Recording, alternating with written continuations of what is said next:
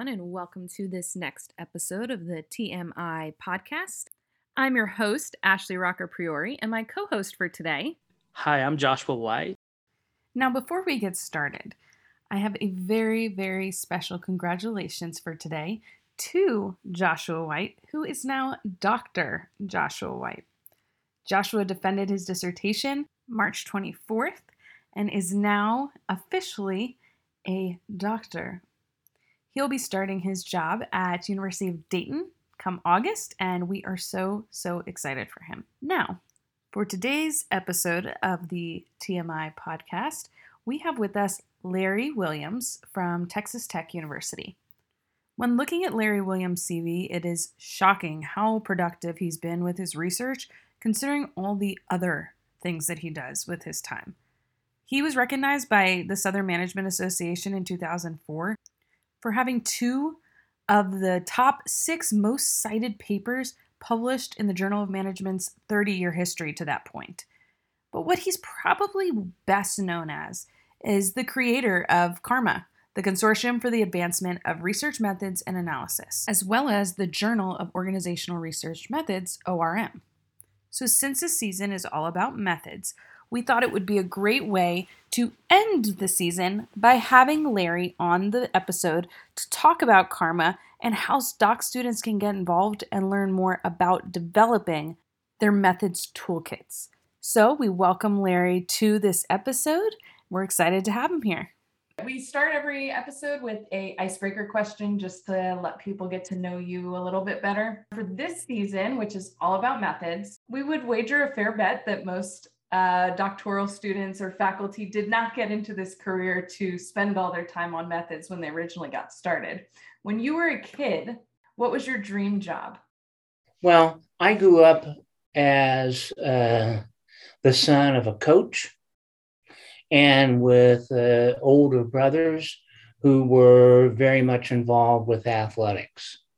And so all my time through elementary, middle, and high school, you know, I was an athlete and I was just preparing to go to college so I could go somewhere and teach and become a coach. And, uh, but in the first semester of college, I got exposed to teaching at the university level, right? And I got involved with research and kind of made the decision that if I was going to do any teaching, I would want to do it at the university level. Just seemed like a natural, and it's uh, it's been just a real treat. So as it turns out, in spite of a lot of moves, I kept my third grade achievement test scores, and um, so uh, we always laugh about those because even then I did very well on applied math, but I think I was in the 60th percentile on spelling and grammar. That's fascinating. So you you eventually decided, you know, you took your college classes, decided you wanted to teach. How did you get from that point to now? So actually the college years like was true for a lot of people who fortunately end up overcoming the limitations, was sort of a bumpy time. I ended up, I think, at um, four different schools and five different majors in my first four semesters. I mean, I really was struggling to, to find myself, and um, but ended up uh, pursuing psychology because I was interested in it and it seemed to come kind of naturally. And I got involved in um, research as an undergrad. And that led to going to graduate school in social psychology. So, I started out originally in social psychology at the University of Louisville in an applied so- social psychology program. Was uh, in you know immature, didn't know what I wanted to do, and it wasn't applied enough, and so I um, left school. You know, after two years, and had moved back to Indianapolis and was I did my undergraduate work ended up finishing my undergraduate work at uh, what's now called IUPUI uh, in Indianapolis. And I was living back in Indianapolis and I realized that I could get an assistantship and make more money than I was making working. I was working full time minimum wage taking care of developmentally disabled kids. I could get an assistantship and be eligible for the intramural basketball team.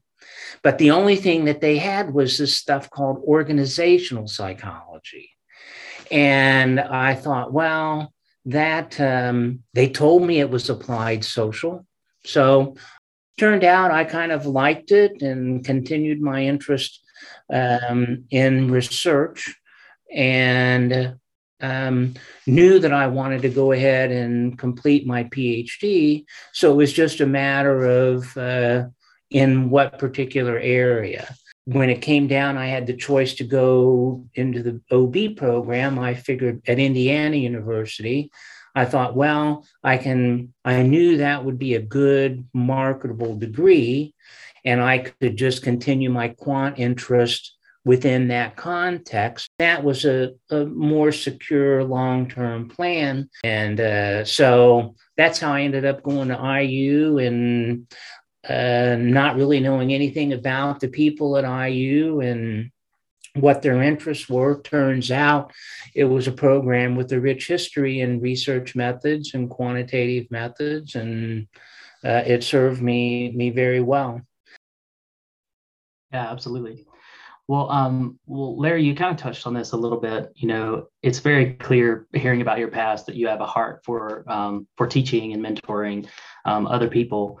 And so, um, one of the things that we were really curious about is, you know, why did you decide um, to start CARMA? I was very, very lucky to have some people who sort of, uh, who were very prominent people who sort of took me under their wing and mentored and nurtured me and got me involved with uh, with what was then emerging as the the research methods community. In fact, at the um, in '84, as a second year graduate student, uh, I was at the meeting that was about at the academy establishing the research methods division interest group because they had a process where you would have to become an, an interest group and demonstrate success before you could become a division. So uh, I just found myself in a home that felt very comfortable with people with common interests.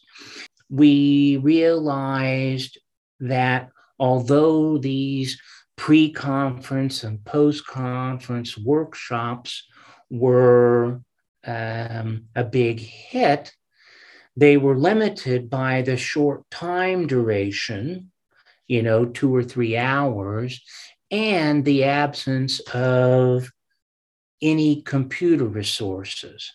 Of course, this is before laptops, but at the time where software packages were exploding in terms of the number and the complexity, and so it w- there was seemed to be a natural need for this type of training on software, statistics, right? Most, notably during that time period, SEM and multi level analysis are exploding. And so that just led to the idea that, well, maybe there's a place for a university center uh, that could do this stuff where you could uh, in a university setting have access to computer labs where you could bring people in and give intensive instruction. You'd have the all the physical and other resources of the universities. And um, and we were negotiating to go to virginia commonwealth university I thought, well, now's my chance. And so I built into that discussion and my negotiation that I wanted to start this center. And so when I talk to these the my people, the, these support these mentors support my my community and my family, they all embrace the idea of the, the center for this type. So we moved to, to Virginia Commonwealth uh, in the fall of 97. CARMA was started, and January of 98, we published the first issue of Organizational Research Methods, and it was, we were good to go. No, that's amazing, Larry. That's great. Um, so, you know, um, in terms of giving advice to students, um, there are a lot of students out there that may um, may want to get involved with CARMA. And so um, what would your recommendation be for a student to get involved? Um, maybe and kind of could, could you both talk about you know if their school hasn't one of those institutional memberships and maybe if they don't have an institutional membership you know how can somebody be involved both ways? Over the years we I have taken a long term perspective for CARMA, and we have a lot of collaborative efforts with different associations where you can experience some CARMA events without your school being a member. All right. So, for example, that's been the case with the research methods division throughout my career. So maybe five or six years ago, I developed uh, the proposal for what became the Research Methods Division CARMA uh, Doctoral Student Junior Faculty Consortium. So, this is a series of events that have been hosted, um, that are hosted typically during June, and you do not have to be a CARMA member to participate in those events. Uh, they're usually four to four to six sessions. The methods division, they provide all of the content and I mean, I let them choose who they want to present and what the content's going to be. We just serve as a, as the technology host for it. But it is a way of getting online methods education that's involved with CARMA. CARMA is just providing a, a supportive role. In addition to that, we have Another part of our relationship with the Academy of Management is what is called our doctoral student development program. And uh, that is funded by the Academy of Management. And with that program, uh, any doctoral student who's a member of the Academy of Management can have uh, unlimited access to the CARMA Video Library. So they don't get the short course discount that members get. They don't get access to the live online events that CARMA members get. But we have over 200 hours of recorded lectures dating all the way back to those early ones in the fall of 2004. And you can have access to those uh, for free as well. In addition to that, we have our affiliates program with the Southern Management Association and with the Society for IO Psychology, where you get access. You kind of you get a partial discount on short courses. You don't get the full 50%, you get a 25% discount, and you get access to 25 of our videos, but completely free. Okay, so all of those in those particular types of events, you can um, participate in and experience content that's delivered by CARMA or with the support of CARMA related to, to research methods uh, education. Um, also, I should say that with our short courses, you can participate in our short courses without being at a member school. You just don't get um, that discount. But even without that discount, our student rates um, are we are regularly told are we benchmark them against uh, the competition. They're they are very they are we we undercharge. I'm always told every year we charge too little for our short courses. I say that's okay. We're not making, technically speaking, CARMA is a is like a nonprofit that's a center within a school. So we don't exist to make money.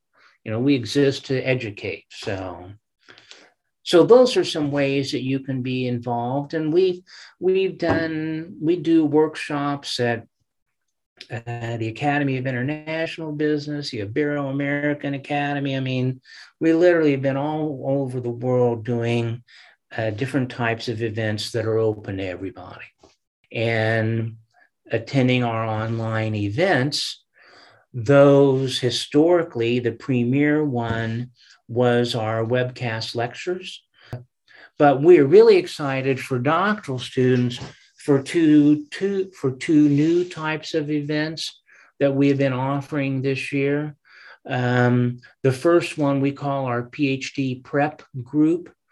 And this is for doctoral students only.